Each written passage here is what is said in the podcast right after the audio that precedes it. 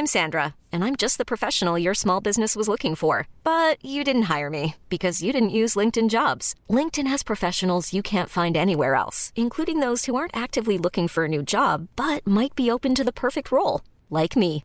In a given month, over 70% of LinkedIn users don't visit other leading job sites. So if you're not looking on LinkedIn, you'll miss out on great candidates like Sandra. Start hiring professionals like a professional. Post your free job on linkedin.com/achieve slash achieve today. Life is full of what ifs. Some awesome, like what if AI could fold your laundry? And some, well, less awesome, like what if you have unexpected medical costs? United Healthcare can help get you covered with Health Protector Guard fixed indemnity insurance plans. They supplement your primary plan to help you manage out of pocket costs. No deductibles, no enrollment periods, and especially no more what ifs. Visit uh1.com to find the Health Protector Guard plan for you. He's in the house. It's time for Must Have Seen TV, the podcast dedicated to the sitcoms of the 20th century from I Love Lucy to News Radio. I'm your TV guy, Brett White, and I'm also a senior reporter producer for Decider.com and a drag queen named Barbara Hardly. Uh, and well, why not say hello to the Stella to my Ames, Ethan Kaye Hello, Ethan. Hey, Brett. Hey, Wow. Brett. Hey, Brett. I I'm calling today- myself a Brett. killer. Well, Yes. today, today you are you are Brett, uh, but deep inside you are Barb. Oh, all the time. Yeah, I uh, have spent the entire day building IKEA furniture, and so I did not feel like getting into drag. Um, and I Really honestly feel bad because of who we're talking about today. I feel like I'm not honoring Yeah, his memory. When you said Stella to your Ames, zero percent of the people who listen to this podcast know who any of those characters are, because we're doing an episode of a non-sitcom TV series. It is most definitely not a comedy. No, not a. Uh, this is part of our Pride Month celebration where we're examining uh, depictions of uh, queer, gender nonconforming individuals throughout the decades. Last week, we uh, saw Rock Hudson for like 30 seconds on an episode I Love Lucy. That was good.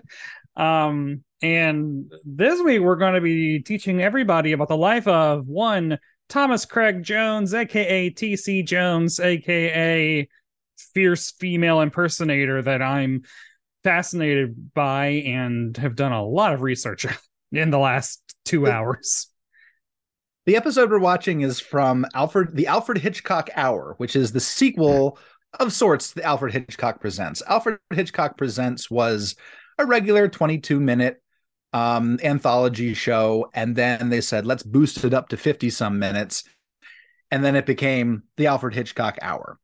Uh, to keep in mind, Alfred Hitchcock did not write every episode. He No. did not direct every episode. He hosted every episode. But he so told he some he told jokes before everyone began. Yeah, it's he very told strange. jokes and it was inter- that was interesting because the the jokes that he told in the united states were usually at the expense of the sponsors or the commercials that were very popular but he'd record a second set for the european audiences where he'd make fun of americans Oh wow.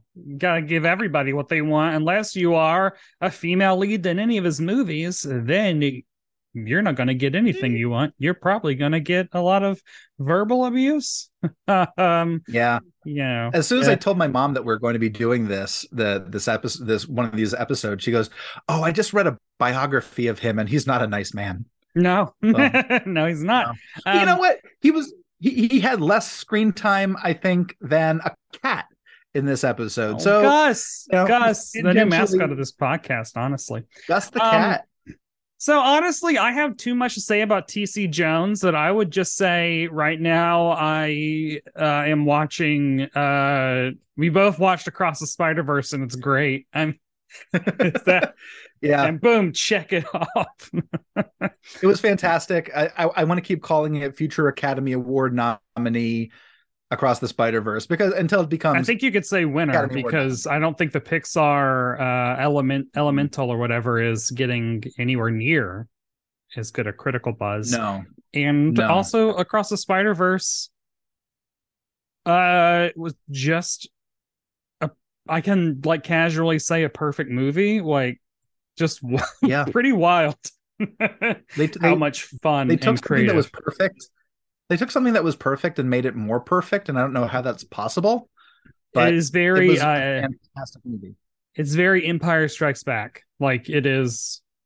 Oh my God, Siri! Yeah. Jesus Christ! How did you turn on for that? Go away! How do I just disable Brett, what kind Siri of TV forever? are you watching that you like? I don't care if you got it. Stop. it will never in my life use that. Okay. I want to Um, know what kind of TV are you watching? Oh, Jesus Christ. Sorry. I Siri activated again because I turned it on because I was trying to kill it. Go away. Siri, go away. Siri, go away. Okay, hi. Just don't say the H E Y word before it, and then then that's the problem that I always have. I just need to disable it. Anyway, um uh we do have one comment to read from YouTube, which, you know, if oh you gosh.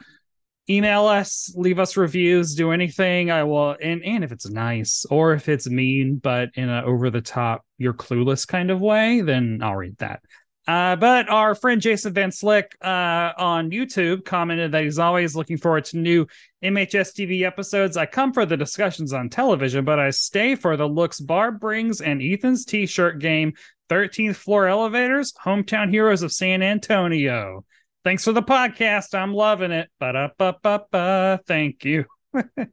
Well, thank you. 13th floor elevators are for a while they were my favorite band. I think they might have been supplanted by the replacements, but I did get to see them at uh, the first Levitation Festival. Uh, they reunited, and then uh, Roky Erickson unfortunately passed away. But Megan and I did get to see him do a solo show. Not solo. I mean, he he has uh, his band, uh, but we did get to see him do a show in Brooklyn. I want to say about a year or so before he passed away, and uh, so right now I'm wearing uh, the great Vincent Price Vincent because we are Price. we're doing something. this is creepy. Hitchcock is not Hitchcock's not horror. He's suspense, yeah. and I think there's a definite difference between that. Although he did, you know, arguably uh, invent the slasher, depending Yeah. on if you think Psycho invented it or Black Christmas or Texas Chainsaw or Halloween. Like I think those are all I think it the I think it would The- be. I, I think it was Psycho. okay, I think it was Psycho. literally Uh, slashing. First time that a, a, a toilet was seen in a movie. Uh huh. Hell yeah, was flushed in a toilets. Uh, Yeah. Psycho has yeah. We'll be talking about Psycho in a bit because the house was used in this episode. Uh, but I've always felt that, that. Oh, go ahead. Yeah, I know. We're was gonna just- rock and roll. This week, we are traveling to February 15th, 1965.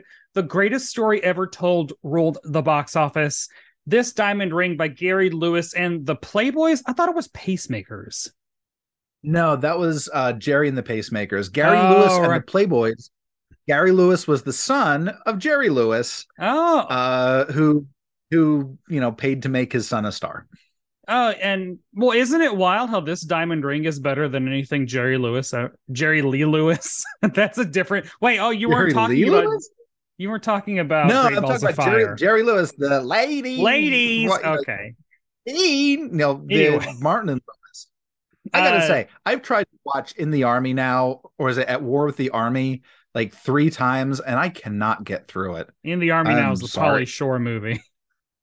At War with the Army because it was, uh, the, I'm sorry, that movie. At War with the Army was written by James Allardice, who wrote also wrote the introduction to all of the Alfred Hitchcock Oh, presents and Alfred Hitchcock Hour episodes. That's where it was coming back. It's all it all links together. Hexagons. Well, I mean, my point is that this Diamond Ring is a great song. It is a good, just generic '60s uh, pop rock song. Uh, but it was He had a number couple- one at the He had time. a couple fun songs. He and did, uh, NBC, He did, uh, he did which Keith Moon covered very badly. Yeef. Uh, and NBC aired the Alfred Hitchcock Hour episode, An Unlocked Window. Ethan, you must have seen An Unlocked Window before today. No, I have not seen Unlocked Window before Yeah. today.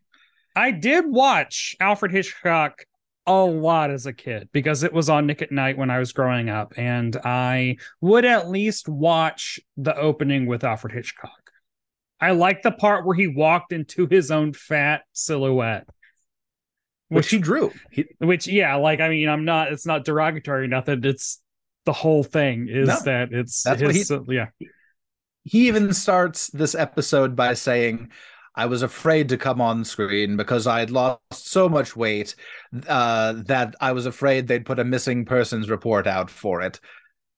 He or like lost if i'd lost work. 10 more pounds, it would have qualified for a missing persons report or something. Yeah. Uh, but I mean, this would come on Nick at Night, but it would come on Nick at Night after my bedtime. So I knew that like when Alfred Hitchcock Presents is coming on, it's like, oh man, it's a weekend. Oh, I'm you're staying, staying late. up You're staying Oh up boy. I to know. watch. I truly do not think that I had the uh, attention span to actually watch any of these episodes beyond his might have been- introductions. You might have been okay with with with presents because that was about 22 that was a half hour episode. yeah. you know with with sponsors uh the hour is a bit much and i i i keep saying like it, it falls into the same trap that the, the twilight zone did that reading a recap of a twilight zone episode is usually better than watching the full episode um because it gets to the point faster you don't have kind of like pointless scenes of well in this case kind of like fretting or um things that don't really carry the plot Oh, very far Uh, so half an hour thumbs up, but I understand why it's an hour because you want to make it, you know, a kind of a More money, right? thing. Oh, or that, yeah, event, more money, sponsors wanting more of that Hitchcock action. It is just wild that for 10 years, the most successful or influential director on the planet at the time was just on TV every week. That's crazy. it happened- Think about it this way, though. Walt Disney was probably Yes. the number one children family movie producer in the world. He was, and he still had a weekly show. It is crazy Um, that that it's not- like it's Hitchcock and Disney, and it's like you can't get further apart. Uh, and they're the two that were like commit. But it's like Steven Spielberg had amazing stories, but he wasn't introducing it, and that only ran for like one year. Yeah, yeah, and whereas Hitchcock, there were six seasons of the of the first, sorry, three seasons of the first series, three seasons of the second series. Disney went back and forth between like Wonderful World of Color and Disneyland, and you know just all the different things he did. He was on TV pretty much from the nineteen the early nineteen fifties until his death. Yeah. Yeah, Um, it- he just it's- yeah. constantly had shows. Uh, and some uh, of those, I don't want to talk too much about it, but some of those were brief introductions, like Hitchcock, and other ones were there when he introduced um, Darby O'Gill and the Little People. Mhm. They filmed an entire sketch series where he went over to Ireland and he talked to uh, historians and he met the King Brian. Like there was like a whole I'm glad Darby on top of O'Gill. I'm glad that they got the royal treatment. yeah, yeah. It's a good film. Sean Connery's in it.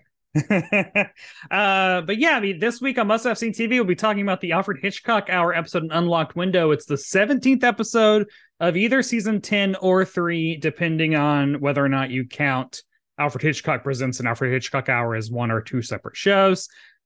I Mhm. would say they're the same. They're just time length is. Uh, it was written by James Bridges and directed by Joseph M. Newman. And here's how Peacock describes the episode. Police suspect that an insane medical student murdered three nurses. Ethan, how accurate is that description? Not very, because they don't assume that he's a mer- he's a medical student. No, Nowhere through uh, the episode do they say we think it's the medical student. Nowhere, zero, Yeah, it, zip. it also just like police suspecting implies that there are police in this episode, which I think there notably are not, except No. for the one scene after they find a body. there Um, is. This was also based on a story by Ethel Lina White.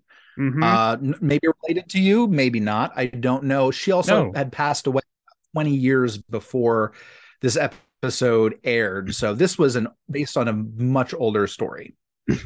Um, I mean, so in terms of talking about this, do you want to, like you were saying with uh, Twilight Zone episodes, it's you know just do a quick summation. Do you want to just sum up what the whole thing is? Then we can just get into Yeah. the nitty gritty.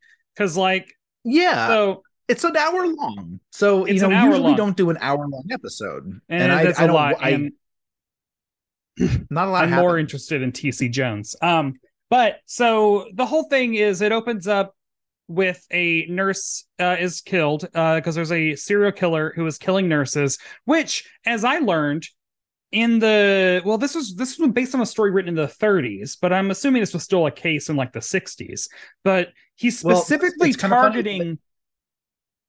I was just going to say that the famous nurse murderer Richard Speck uh, committed his he he killed seven or eight nurses in an evening, but that was 1966. God. So that was after this episode aired, and you know, 30 years after the um the short story was written.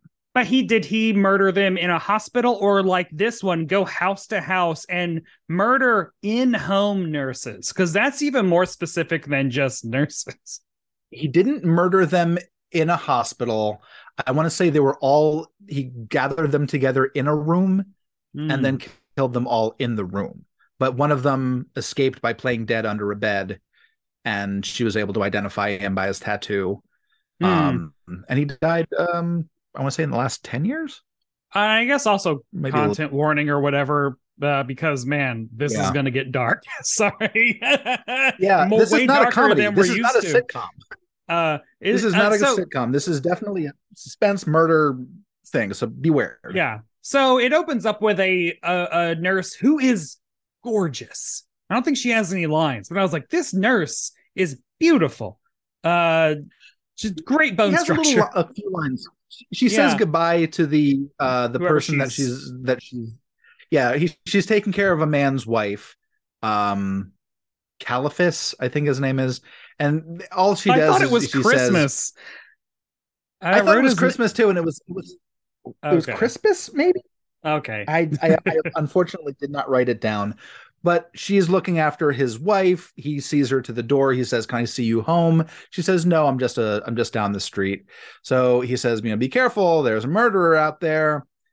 But she Specific goes out targeting nurses.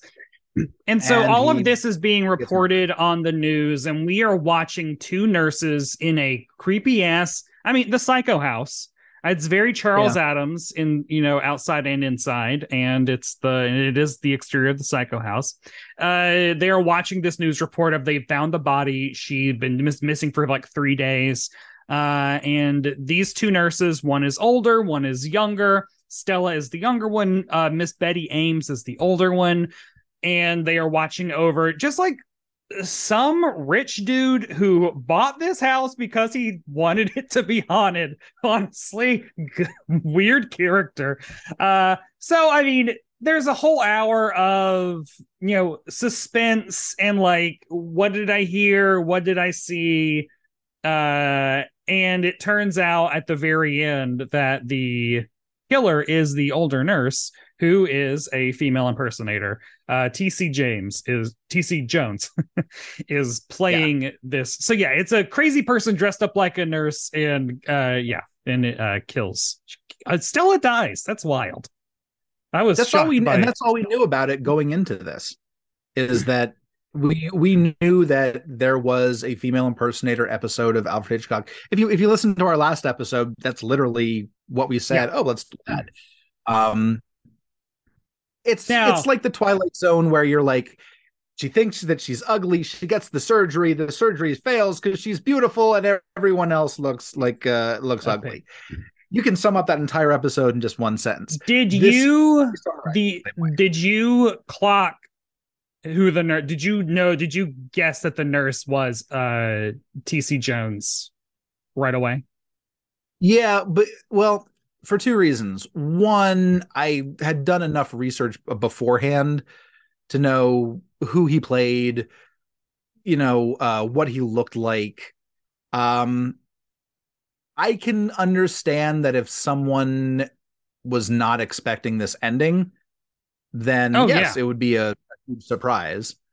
Um, oh yeah, um, I think he's really yeah. convincing. It's just uh, his voice so okay so first of all he so for the entirety of the episode he's using his actual voice which i think is probably naturally higher than yeah. most men but it has like a uh lower resonance to it mm-hmm. that um is kind of a tell but like only if you're kind of already like listening for it I think otherwise Right. very convincing.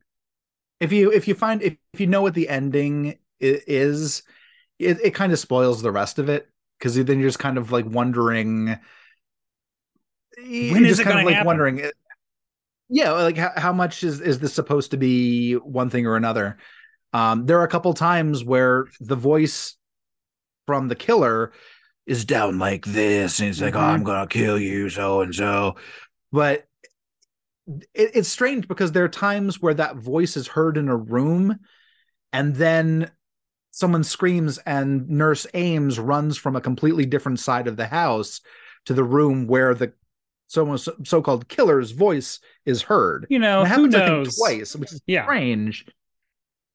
So let's Um, run through our, our cast of characters because this this uh show this episode this little house is filled with I mean I loved this like honestly I was on board the entire hour uh mainly because like whatever was lacking in plot because there really isn't any plot was more than made up for in just pure scenery chewing especially the cook the cook Maud uh a grade A weirdo that I am. I don't know who played her. I didn't look up any of the cast.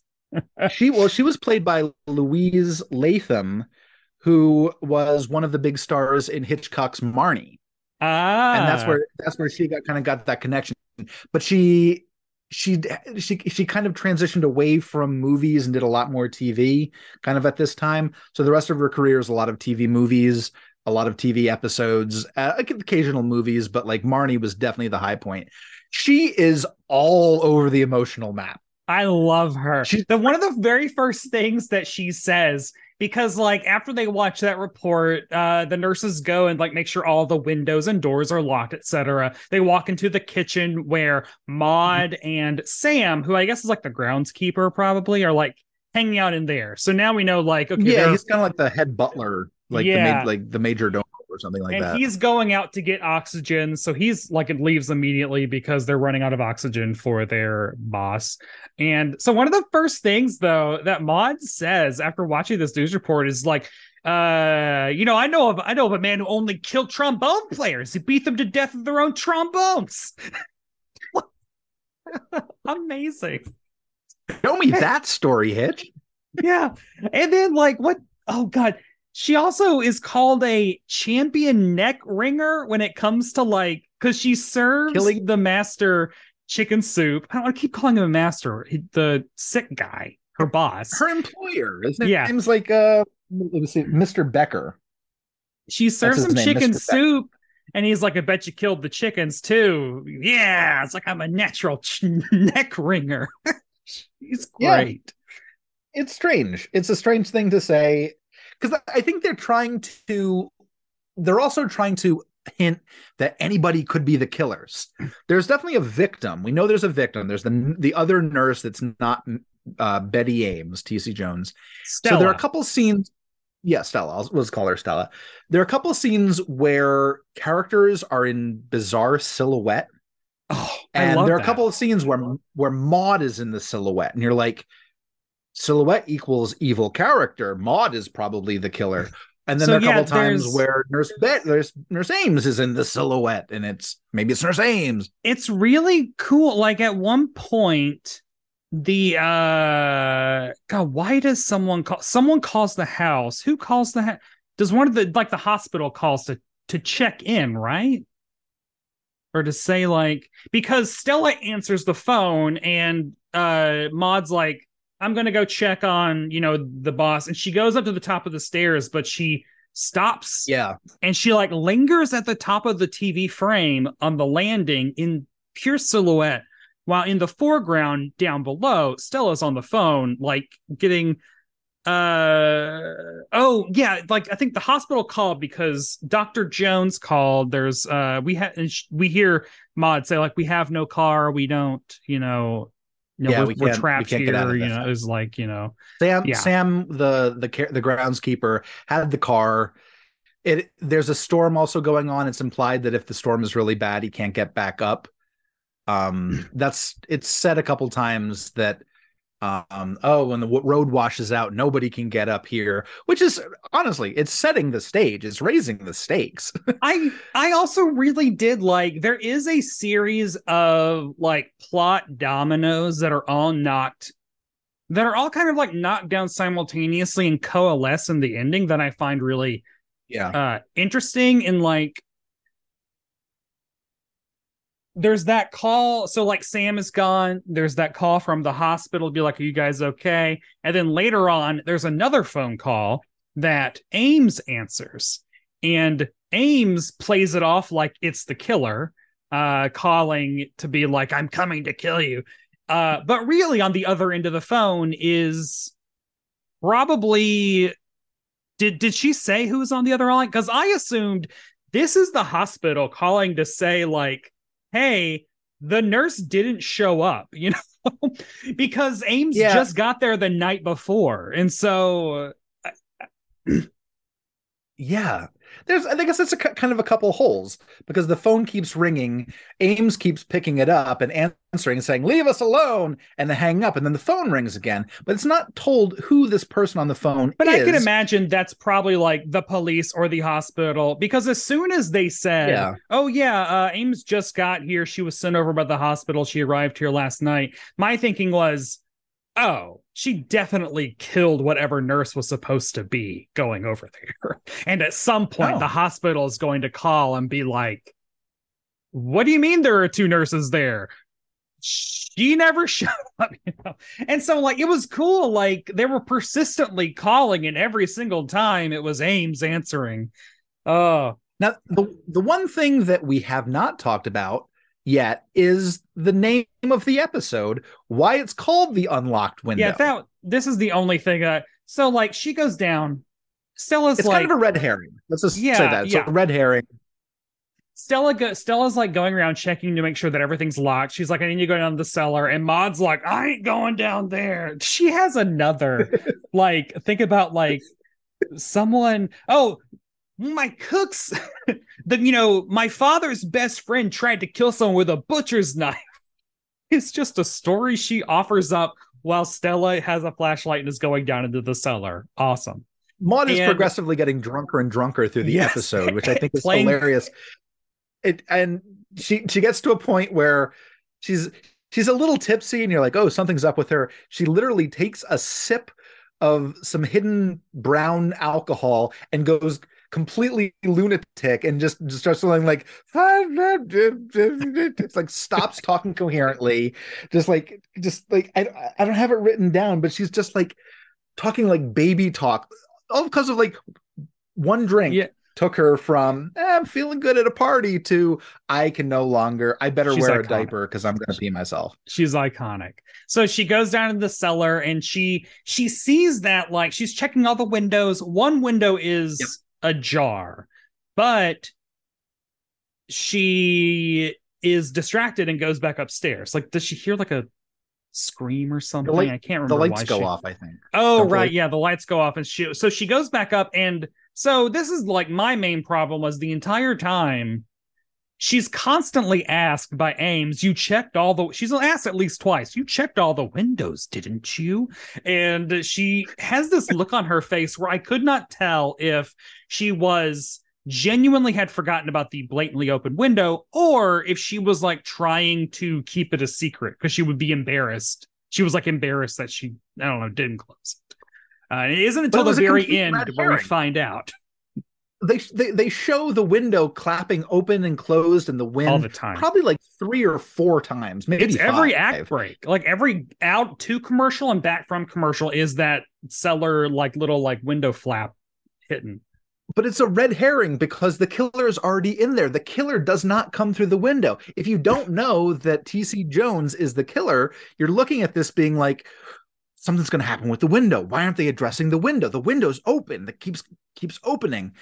Um well, and we see so that yeah we, at one point we see sam so like at the end of the episode where ames is hiding under a stairwell calling out as both the killer and also as herself being like oh i'm here. Uh at that point sam or as we the viewers are seeing a like clo- uh, covered man is like stalking towards the house, and he she sees his feet at the cellar door, and so we get a little bit of hot cellar action, but it doesn't amount to anything because it's just Sam. Who gets killed and shoved behind the front door? Which, when Ames was like, "Look, look at that body That's behind the door," that was pretty. That was actually was Sam. yeah, that was scary. I don't know. Ames killed Sam because Sam, I know we're we're doing this completely out of order. Sam can't get up to the house. Sam the the car doesn't work. He he approaches the house wearing a coat and hat. We don't see who he is. We just know that there's someone in a coat and hat circling this dark house in the middle of the night where it is raining and we know there's a killer out there. So we're setting it up. This is good suspense. We're setting up this person there and then we know that he gets in the house and nurse ames is screaming and stella is is is very concerned but then we reveal that nurse ames has killed sam and has propped his body up behind the door um these are all the, these are all the beats folks Yeah, i mean, I this is things happen and then the murder is revealed Yeah, and but but like the entire time there is a mounting tension. I will say, like I I thought TC Jones was great. Um, good female illusion. So here, let's talk about the drag for a second. Yeah TC Jones I mean, as, a, could- as a female impersonator. Um, so like uh, as as playing the nurse, as playing Ames, I did I did appreciate. Um, TC is corseted, like actually does have an hourglass figure. I'm using bosom buddies as like the uh, the bottom, as the floor of what TV shows consider drag, because that's just two men putting huge floor length crappy church dresses on and calling it a and day. they didn't even bother doing drag in the second season Yeah, exactly. They were hardly trying in the first season. But like TC Jones has like lashes, a wig, uh pantyhose, uh the waist is snatched. You know, I was like, "Oh, this is like good. Good work." Yeah, because because because he was a a professional, yeah, which A is of course why you why you get a, TC. a professional. Yeah, I mean, he was a professional. A lot of things. Professional actor, professional female impersonator, recorded an album. Mm-hmm. Um, I do Yeah. want I but uh, so we have a lot of TC content to get to, but before we do, we need to talk about Gus. Gus the cat, Oh my god. who didn't die. No, thank Gus God. So, oh no. So, when Stella goes down there to check all of the windows to see if they're open, she's distracted by a mouse. That's what it is. Yeah, a there was mouse, a mouse. Scares her and off. she a runs back upstairs and doesn't close that window. So, it is. Maud is. like, Gus, you got to earn your keep. Picks up this just like orange. It's wild how I could tell that was an orange cat. Um, Yeah, you can tell it's an orange cat. yeah, just a picks him up and just like throws off camera, just chucks him. But we know he's fine because as the window keeps banging later on, we see Gus climb up near the window and start eating the bait food. Did you notice this? That they Oh, they, they had to put some, some food or something up there to get Gus to climb up to be by the window. So Gus climbs up uh you know what is like a big covered chair or something and just starts chowing down on something and then they cut away. We, got, And we the had- most- we had to most- get Gus up there. Then he's just chilling by that window for a long time until at one point the window opens like super like impossibly uh it opens Yeah. an impossible amount and Gus goes outside. And then, you know, like a scene later, all of a sudden Gus is at the second floor window and uh Stella lets him in. And this Yeah. is that is what triggers her mind of like, wait, he was in the cellar. How did he there's a cellar window open? And then she goes down there and she sees Sam's feet. Um, but I did like that after Gus gets into um his master's uh bedroom, he's just chilling on the bed throughout all of this. And so like Stella will run in there and be like, wake up, he's here. And the cat's just like, what the fuck are you doing? Get the Just fuck out up of here. in between the guy and Mr. Becker's legs. Yeah. It's like, my cat does that now. Monty does that. Uh, he's he's he's really taken a uh, a liking to me. Mm-hmm. So now at when at bedtime he will curl up in between my legs, or now he's kind of come up to the comes up to the pillow and sleeps on on the pillow on top of my head, which I love and adore. I, but oh, he is doing that like, oh, you're lying down. I'll just curl up in your crotch. It's warm. hell here. yeah. so like Your cats do that? Uh, they don't um stay in bed with us uh the entire night or off. Like it is, it's first of all they they have to be crepuscular for a while, which sometimes I'll wake up because they are playing soccer with a bottle of pills. That's father they've knocked on the floor. Uh, wild. Um, life in Brett's house. well, and then so like Gene, instead of like sleeping, he just gets in my face and just licks.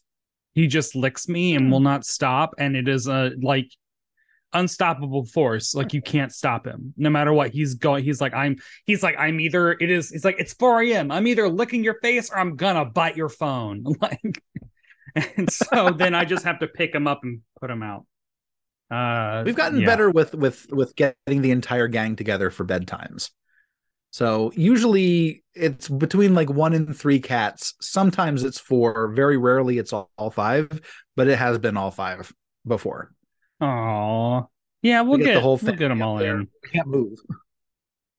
Uh, okay, and so Let's I'm trying about- to think. Let's talk about TC Jones. Well, well, what we can wrap up the episode because let's talk about this reveal because Oh, that sure. leads into TC Jones because I think that's Oh, pretty much right. All that's all that's left, other than me just reiterating. Maud is a great character, and I do wish that Stella was better because I think Stella is kind of a non-entity, and I think that's a lot of the performance. She comes alive played when like- she's scared. Yeah, she and her career. Her name is uh, Dana Wynter. Um, she did a lot of like low level movies and TV shows, but she was in the original Invasion from of the Body Snatchers, Oh, which is and another sci-fi connection. This is directed by uh, Joseph Newman, who was a famed assistant director. Actually, got Hmm. nominated for uh, best assistant director when that was a, still a oh category wow.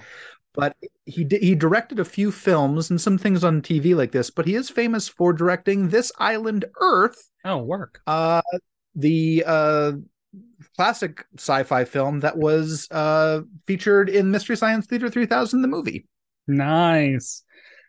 Yeah, Uh, and so like, as so like as it ends, we've we've mentioned. All of a sudden, Ames is like, he attacked me, help. And it's actually a pretty haunting, like the voice coming from, help me, Stella. He's in the house. I'm under the Yeah. stairs. Stella goes and like gets Ames. They turn around and she's like, oh no, who's behind the door? And it is Sam's body that then falls down. And then when like uh Stella turns around, all of a sudden Ames with a comically deep voice says, "You have a bad memory," which is really funny that that was what Stella was just like tisk tisk tisk, which she was writing Stella really hard the entire episode about being forgetful. about this window that didn't matter. yeah. So like then there's a struggle. Um the Stella like pulls the wig off and we get like a So there is a thing called uh, well there's a trope um I don't know if it has a name but there's a trope about when like a character that you presumed was female is revealed to then be male and it is treated as if it's like a a horror you know um and it's This was I mean, shot off it which treated. Yeah. It, you know, like crying game, or specifically like Ace Ventura, uh, the first Ace Ventura, Yeah. when like that is a trope that is like, you know, we're supposed to be horrified at, you know, male presenting body. Hiring for your small business? If you're not looking for professionals on LinkedIn, you're looking in the wrong place. That's like looking for your car keys in a fish tank. LinkedIn helps you hire professionals you can't find anywhere else, even those who aren't actively searching for a new job but might be open to the perfect role. In a given month, over 70% of LinkedIn users don't even visit other leading job sites. So start looking in the right place. With LinkedIn, you can hire professionals like a professional. Post your free job on linkedin.com slash achieve today. These and female presenting bodies being all blurry. And, and that's very much what this is because when the wig is taken off, it reveals his slicked back hair and it's shot as if it's like, oh no, he has man hair. and then Yeah, this the, the wild one though is the gratuitous shot. All of a sudden, like she does she like rip off her shirt, and we see just like almost as if he he had shaved the collarbone area that would be exposed, and then just hair, just lots of just Yeah. like hairy like pecs. I gotta say that th- th- there's a story that I read about him that actually kind of ties into this. Is that he Hmm. was doing a show with a review, and at the end of the show, he took his wig off and he and he bowed, and and there were two women in the audience who supposedly said, "Oh, that poor woman, she's bald." Yeah, and that, it's kind of like the you you, you want like whoever direct, like was was writing the script was like no no you have to you can't just show that that, the, that he's bald you have to show like he's actually doesn't have breasts he's a man like it's it's a, it's it's the extra Yeah, it also It's doesn't the- work because I feel like as Ames, he is clearly wearing a bra that is padded because Oh, yeah. he has Yeah. he doesn't like he has breasts. And so it is wild that they don't show that, but you know, I mean, showing a woman's bra on TV in 1965 no go. A man's bra? Oh boy, I don't think so. Um and, and one that you can pull off completely from the front Yeah, wow. God, I would love that. Why are they connecting the back? I I don't understand. It putting them on is annoying. Um i don't know I did I did notice that his lashes were very pretty when he was strangling Stella. As the silhouette, I was like, "Oh, those are those are fierce." Uh, so like the ending of it is that like Stella is basically like stripping him down, stripping Ames down, uh, revealing the the person underneath, Hmm. and he says the nurse, the strangler says like, "Such a pretty nurse," and then, I mean, Stella dies. Like that's the end of the That's it. Uh, Yeah. and then Hitchcock has a joke that says, if you want to know more about Nurse Betty Ames, he later tried to throttle a nurse who was a policeman in disguise, which I guess is his way of saying, like, he's in jail. yeah that was something that hitch would do on the show too is that he'd kind of like wink to the audience and be like don't worry it all worked out the killer was caught Yeah. like that's exactly what this was but man, that body count kept on getting racked up. So TC Thomas Craig Jones, TC Jones.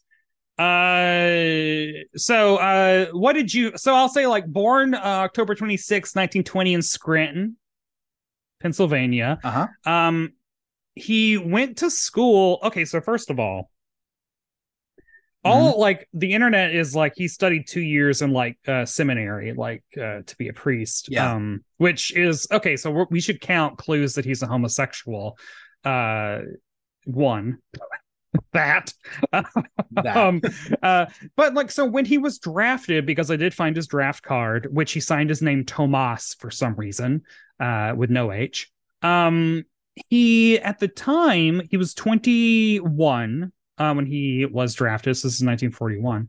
Um, he was a student at Carnegie Institute of Technology. So he must have gone to uh, seminary after that. Um, and then he was discharged in 1943, and I don't know if it was no a i normal don't I- I, discharge think or that what.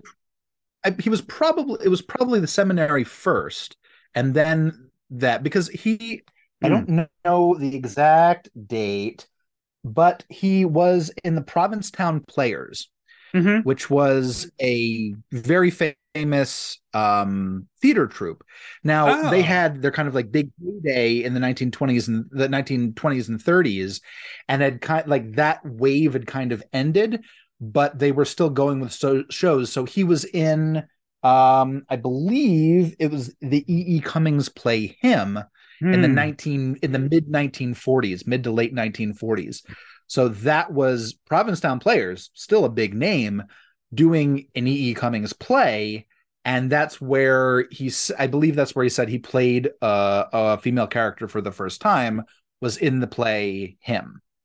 So, So that, I want to say that probably didn't go straight from the army to Carnegie Institute of Technology and then into the theater. I want to say it was probably, yeah. I'm guessing. Uh and so so he gets to broadway so he has two broadway credits in like the mid like 40 1940 like right after he gets back from the war uh where he's And basically one of them's in- right up your alley. uh one's Well- he's an ensemble player then he's a dancer uh are you talking about new faces of 56 or I'm talking about New Faces of 56. which is the thing that paul lynde did that got him famous uh i think before new i think he was new faces of 54 um so basically like every there was 56. There was an annual like Broadway New Faces that was kind of just like a um, incubator for up and coming talent, and they would basically just do a variety show where everyone just like did their own things. Now, did you see who he was in New Faces of '56 with? No.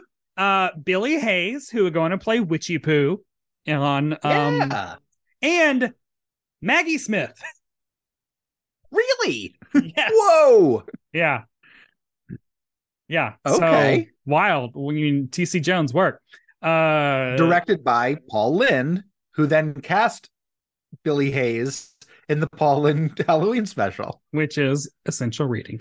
So or essential viewing. Uh so he does drag in that, and that is where the story of him taking off his wig at the end and the ladies being like, Oh, that poor woman.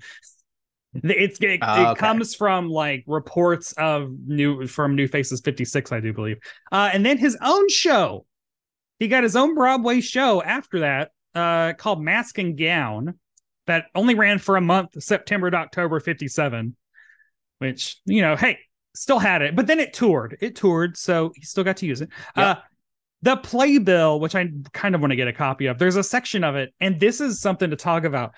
It's, you know, I mean, this is a drag show on Broadway in 1957. Uh, and but the playbill of like, you know, in the inside where it's like showing behind the scenes and photos of him. One of the sections is titled Never Underestimate the Power of a Man.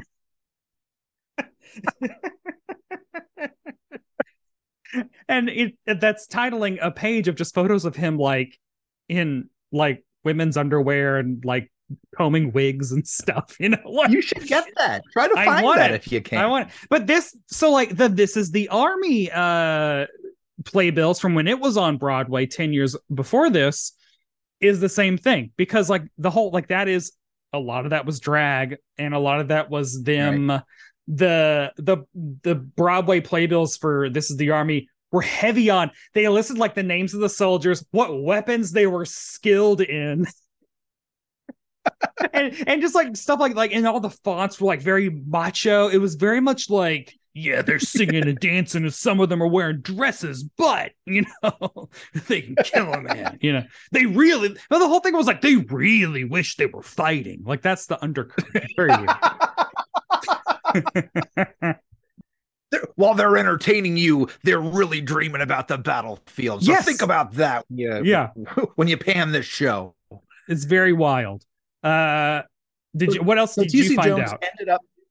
I found out. Well, I found out that he was he he a moved to Miami after the words and joined the Jewel Box Revue, uh, which was for the time a very well known drag show that moved up to New York. So I believe that he followed that, and there's you can find there's a pictorial of just behind the scenes and on stage with the Jewel Box Revue R E V U E that was big in Miami, and I'm looking for it. Um, it started in 1932 and then moved up to New York in 1962.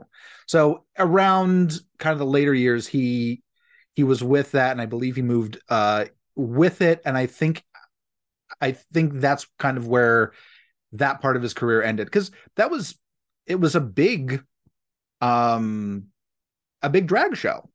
yeah, So, like um, TC Jones is widely considered, at least in like all the newspaper articles that I was finding from like the 50s and 60s, they're all they all frame it as if like we all thought female impersonation was out of fashion, and then TC Jones brought it back. Like he was considered to be, I from what I'm assuming, the most prominent female impersonator of this time period. Uh, One of them, that's for sure. Yeah. So like he he did he did you know so he did characters that people recognize. He did Judy Garland, oh Tallulah Um, Bankhead. Bankhead, Bankhead, and he put, he put these together into a show, and that show eventually got recorded and released as an album. Yes. Yeah. Uh, Uh, I don't I didn't write down the name because I'm an idiot. so I'm Uh, trying to find now. Oh my god, come on.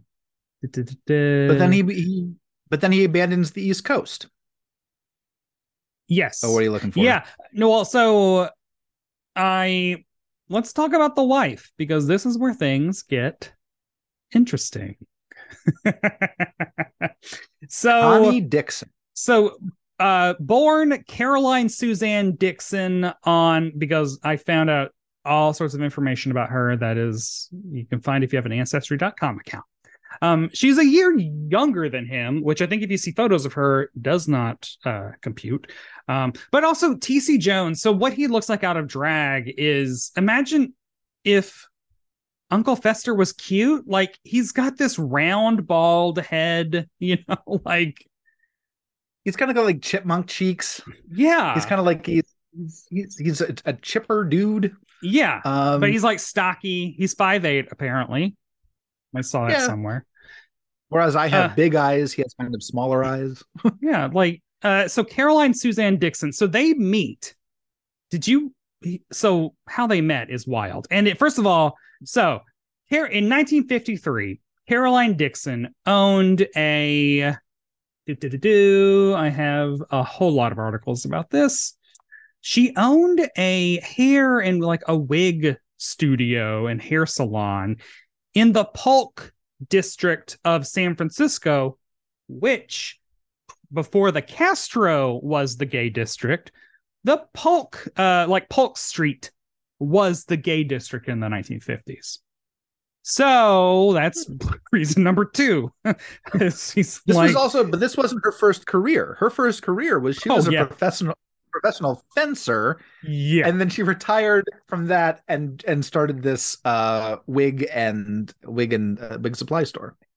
So on what day is this? On uh, May 16th, 1962, the St. Petersburg Times wrote this article titled Meet TC and His Mrs. Connie by Nancy Osgood of the Times staff. So that Saturday in 1952, the business week was drawing to a close. Connie Dixon, former Miami model and three time Florida women's fencing champion, was preparing to leave her San Francisco beauty shop. At that moment, in walked a distraught man.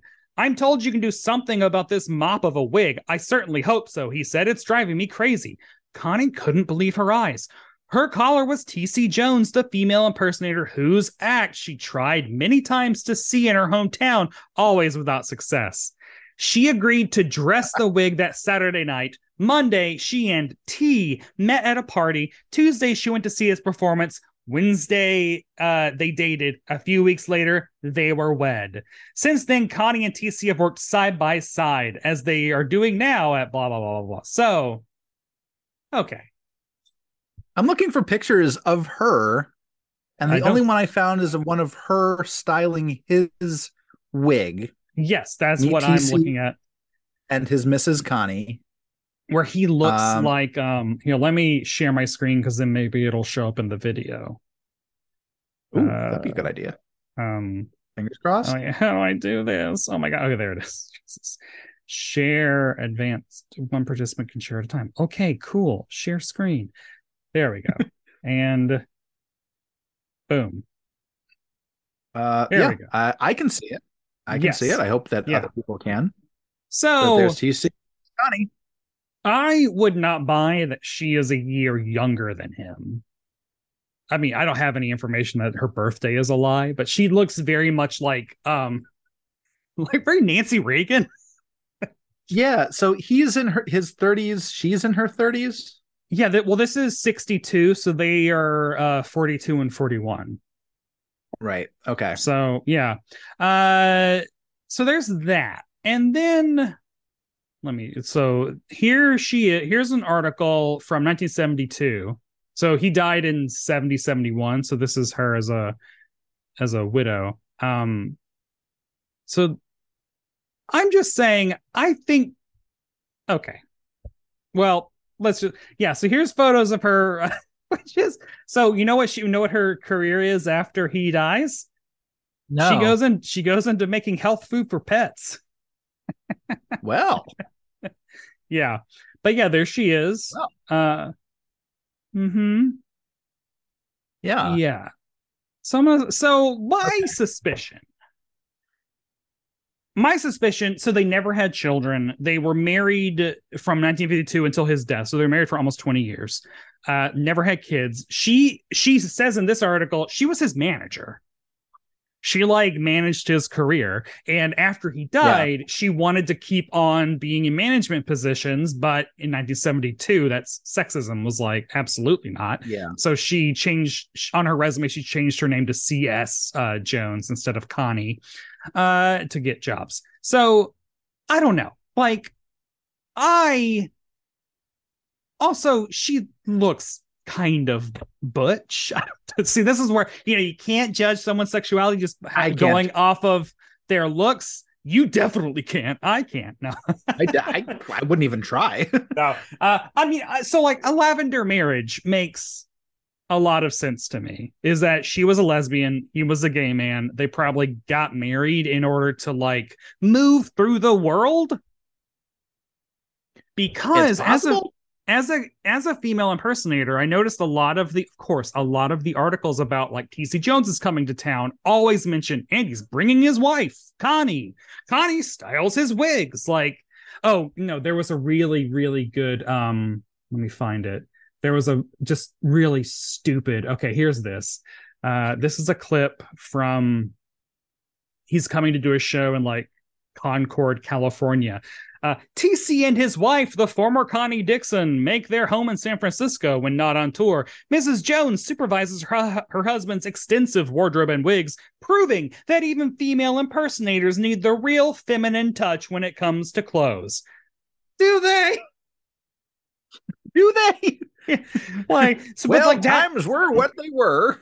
It does feel like if you wanted to be a drag queen in the 50s and 60s and not and, and survive, you would probably it would behoove you to have a wife that can be your beard in articles like this so that people won't protest the female impersonator because it's a homosexual coming to town. He's bringing his wife. Yeah. Like that's he's bringing his like mention that in the article. Yeah, I'm glad there like there are articles about it. This is not something that you'd necessarily see in every like you know paper.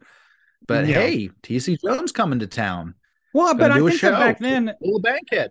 You know, before the internet. So this is so after this episode of Hitchcock airs, uh, March 26, 1965, this syndicated, this is syndicated in a lot of papers. Uh, Steven H. Scheuer, Scheuer uh, answers a question Who played the part of the nurse on the Alfred Hitchcock drama titled An Unlocked Door, which is an unlocked window? I know it was a man with a woman's wig. The show is the show was finished for over two hours and my nerves were still unsettled. I'm an avid Hitchcock Ooh. fan and have been surprised by some of his endings, but this show was the first that left me completely unnerved. Signed AA from Memphis, Tennessee. Uh, the answer A. is Milne, the creator A. of Milne, Winnie, Winnie the, the Pooh. Pooh? so the answer uh, is many fans have written our mailbag Many fans have written our mailbag about the surprise ending of the drama titled An Unlocked Door. Oh my God, Steven, people are coming to you for accurate advice, and you're not giving them the right title. they don't have the internet yet. That's why they're writing you. Okay. An unlocked door. It will probably rank with Hitchcock's more memorable TV hours. T.C. Jones, who is one of the foremost and tasteful female impersonators in show business, played the role of the killer nurse. The word tasteful there is Oh yeah, well, it, it also kills me that they're like, oh, this is Hitchcock's thing. Hitchcock did not direct this, write this, or do anything except to show up. He directed a total of 18 episodes uh, between Hitchcock Presents and Hour, Mhm. and only one of those episodes was his was Hitchcock Hour. Everything else, 17 episodes were Alfred Hitchcock Presents. He was like doing his own thing, and he'd show up and he'd record literally four minutes worth of shtick per episode. and it is shtick. then It is weird how f- how funny he is. Like he has a very comedic character. It's just really unsettling and a it's weird. because he's playing off himself. Yeah. He's playing off like, oh, Alfred Hitchcock must live with guns and knives and bombs and poison because Oh, No. that's that's you know that's who he is. But he's he he's playing against that, being like, I'm also droll and British and funny. uh You don't so, expect that to come out of me. uh also in this 1962 profile so they they it's an interview with tc jones and he he says uh as he, he there he studied two years for the ministry when he was like 17 to 19 and then he goes to uh, carnegie tech and then the army. Um but he says as i look back i'm convinced it was an emotional thing that it was the drama of the bible that interested me.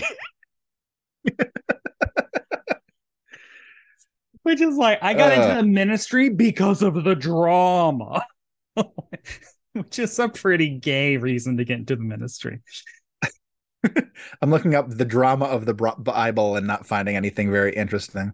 Um, so the question is, is I mean, the, I was reading like a an article that was just talking about drag queens and and their sexualities and and their their reading of it was he never gave any indication in any interviews private or public that he was gay or or was not.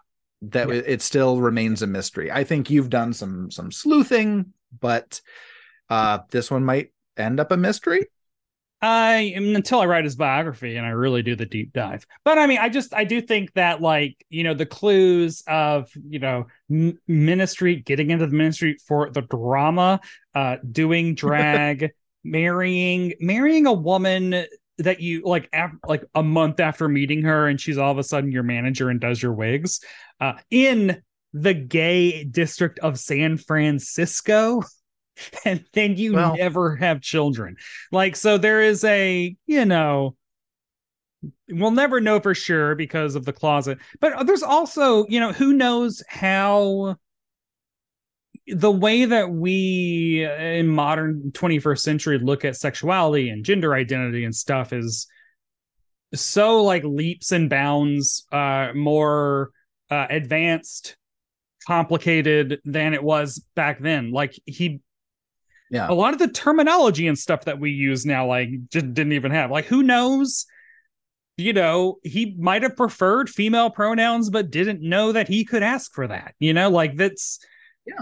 or he might have like you know i can't i can't say that he didn't love connie. He probably did love connie.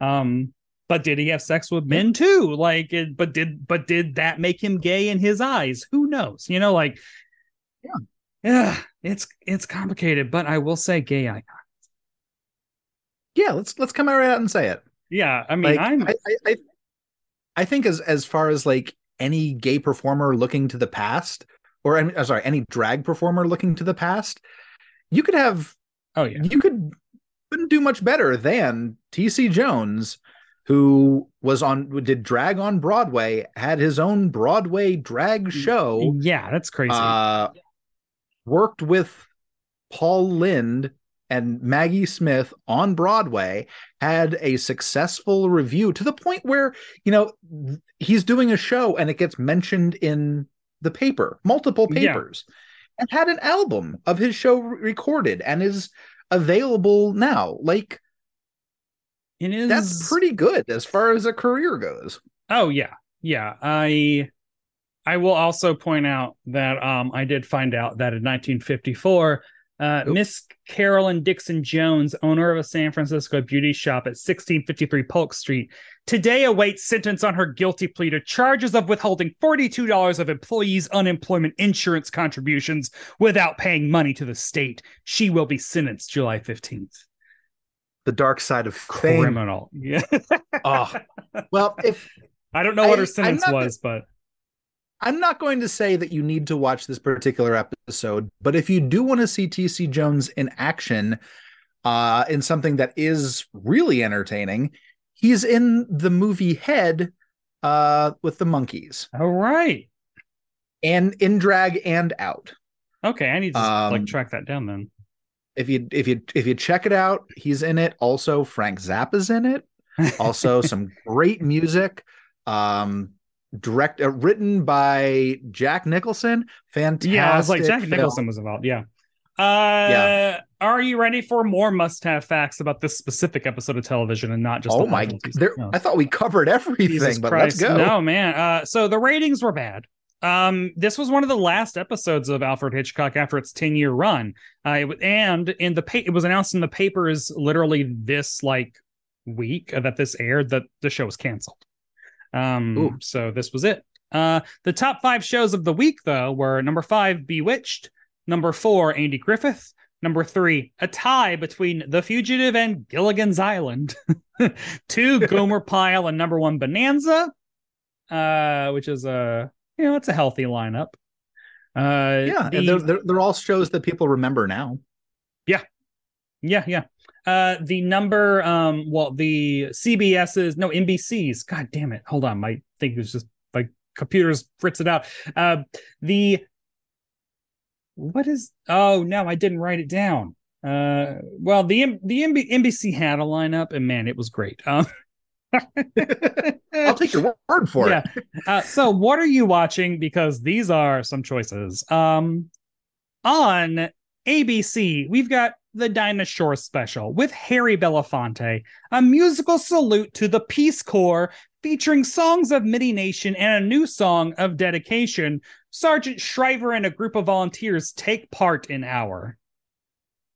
So that uh, on NBC, we've got Alfred Hitchcock Hour, an unlocked window. Bitch, it was written in the fucking newspapers, and people are out there calling an unlocked, unlocked door. No, uh, it's an unlocked I mean, window.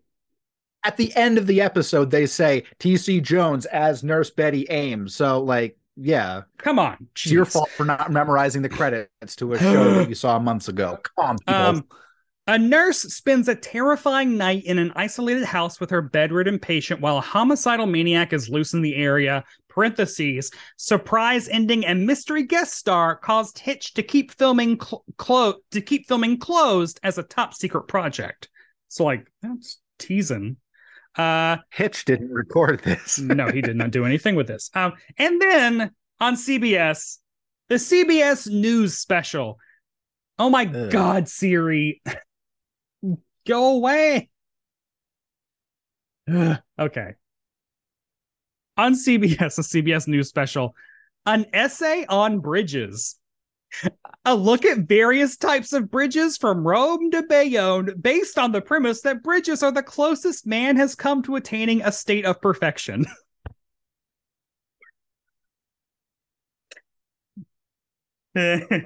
Oh. so, uh, Dinah Oh. Special, a terrifying episode of Alfred Hitchcock Hour, which was named the best bet of the night in papers all across the country. Like this, this episode actually got a lot of uh, good press. Um, or And I did CBS I did see that essay on this- bridges. I don't know. That this is a tough one. I did see that a couple places that this was one of the highlights of the third season. Yeah. This is one of the better episodes and better remembered episodes of the third season. Uh, I'm probably gonna have to watch Dinah Shore because I like Harry Belafonte. Um, I might also turn off after he sings a song or two. You if he's just gonna sing Sargent Deo- Shriver?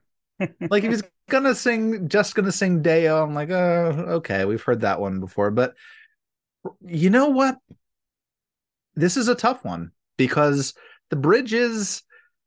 I don't know. I An essay on I don't know where you could go with that. An essay on bridges. The closest man has come to to perfection. perfection to attaining a state of perfection i don't know what the hell that means um i i just thought i just thought um so what the lead in for hitchcock i do believe was andy williams show broadcast in color because this is the last season where it where like the next season is where the transition to color happens Yeah. and so I'm wondering if Hitchcock was canceled because like doing an hour long Hitchcock show in color is just not worth It wasn't worth it with the ratings Yeah. it was getting. Because I can imagine that would be because color was expensive. And they didn't. I mean, they didn't need Hitch. Didn't need this. Hitch No, was making didn't. his own films. He'd been he'd been a director for thirty years already when this series started. Yeah. Um. So I'm gonna I'm gonna say I'm gonna hedge my bets and say Dinah Shore until Hal Be- Harry Belafonte is done. Then I might switch over to Bridges.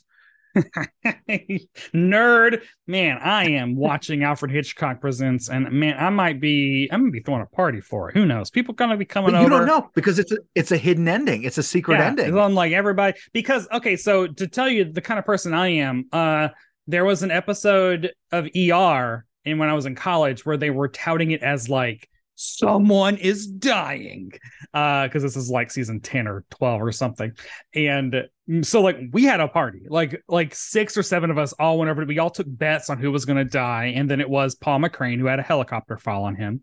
Um, but uh yeah so i would probably throw a party for this. Uh on imdb on a on imdb 839 hitch heads gave this an 8.5 out of 10 would you go higher or lower?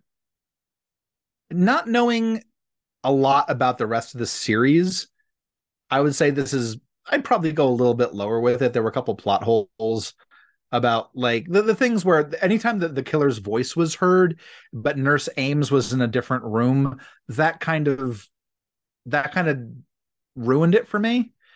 Um but eh, I don't know. If if this was one of the, the better episodes, like I can't imagine what the like the worst episodes of Hitchcock were, but it was pretty good.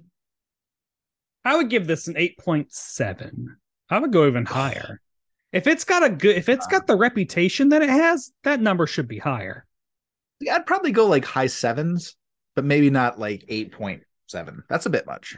Honestly like when that ending happened aside from i do not know like they dubbed that was i can't believe that was tc jones's voice like that dubbed voice was so bad but just shocking like just the fact that they ended it with the lead character just getting strangled to death and it's like hi Yeah, i was as uh, by a character that has been stripped down to the waist, yeah wild pretty much. so, so That's a weird one. I don't yeah. know. That's that's not something you'd see on the Dinah Shore Hour.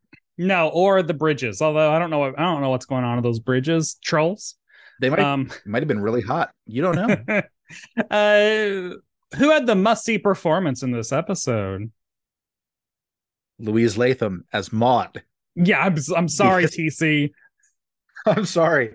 The the the bonkers sort of kind of drunk person who just kind of like blabs out all the people that you know got murdered. it's gonna be Maud. And honestly, like everyone gets a lot of screen time in this. So like Maud is in it a lot. Yeah. I didn't talk I would about like when she overhears the the killer she grabs that plank of wood and just starts like walking around trying to find it. yeah, Right. there there there are three main characters in this. There's Stella, Nurse Ames, and Maud. the The patient is asleep for most of it. Sam leaves, and that's it. It's the it's really the three of those carrying three of those actors carrying this this series this this show. And they like try to knock her out because she just can't sleep and she's freaking out. And they're like, get like knock me out, babe. Like it was really great. She's great. Uh must other people see this episode? I'm going to say no because it's hard to get people to watch an hour long episode of something that I don't know doesn't really doesn't really lead to anything. Uh, Yeah. I would say that for the TC Jones performance, probably yes, because it is it's a, it's a really good performance. It's Yeah, and it's cool to see. It's cool to see Yeah. like drag in 1965. I think you can probably skim through it and then watch the ending because that's the thing that's the most problematic and interesting, I guess. Uh, I think I think that's a good way of good way of doing it. I don't think we when we when we ask this question we don't, we don't usually say oh you can you know fast forward through it and speed up through it. I think that an hour long Alfred Hitchcock presents is a is a time commitment. Although, It's if for- you like for- Alfred Hitchcock, or if you like like classic like suspense, I do think watch the whole thing Oh, yeah. because I, I was it was fun, uh, and there are really good episodes of Alfred Hitchcock uh, presents. Um, uh God, I can't remember. I cannot remember any of them, but I, I'm pretty sure I've written a list about them. What I was surprised to find out though is it is all thrillers and no no like sci-fi. Like there are very, very, very Yeah. few that involve like a monster or an alien or something. Like No, and, Probably Hitch- and Hitchcock under never 10. really did that. yeah, Hitchcock didn't do that. His movie, if you think about his movies, they're murders, they're crimes, they're suspense. There's, yeah, pretty people doing bad things, ugly things. yeah, psychological torture like Yeah. Gaslight and Rebecca and like you know. Oh, Becky. But Rebecca Katsopolis. um, uh, yeah, that does it. Where can people find you on the internet if they want to share their favorite memories of TC Jones? check me out on Ethan K55 at, at uh no, yeah, Ethan K55 on Instagram. Uh that's where I post pictures. That's where I posted a picture today. Uh Megan and I went to the Sparta Cemetery in Ossining, New York to see the grave of the Leather Man. Ooh, Um, Daddy which we learned from the Village People. um the only person I, I've seen from the village people is the cowboy uh and i saw him at a convention he's he smiled and he was very nice Oh. um but uh the leather man was uh, from i we watched an episode of mystery files which is on uh watcher tv on youtube. And he was a tramp that uh that walked around the northeast in the late 1800s and wore 60 pounds of leather clothing and he died uh who who he was was a mystery and where he was buried was a mystery. And his grave now is in Sparta Cemetery. So I posted a couple pictures of the Leatherman's grave. That was a long story. Long walk for a ham sandwich. Content, baby. how are you doing Brett? Oh, you you know, you, people can follow me on the internet at, at Brett White, um, on Twitter and Instagram. You can also follow my uh, drag journey, especially during Pride Month, uh, at, at Barb Hardly on Instagram. And uh, follow Must Have Seen TV. Like, watch things on YouTube. Uh, please, it'd be nice. And uh, yeah, leave comments, leave reviews, leave literally everything. Tell us your dreams, your hopes, your fantasies, and please rate you like review. I already said t-shirts or not Yeah, if you like uh, the t-shirts that I'm wearing I'll I'll I'll change them up y- yes, and or take requests. Ooh, maybe I No.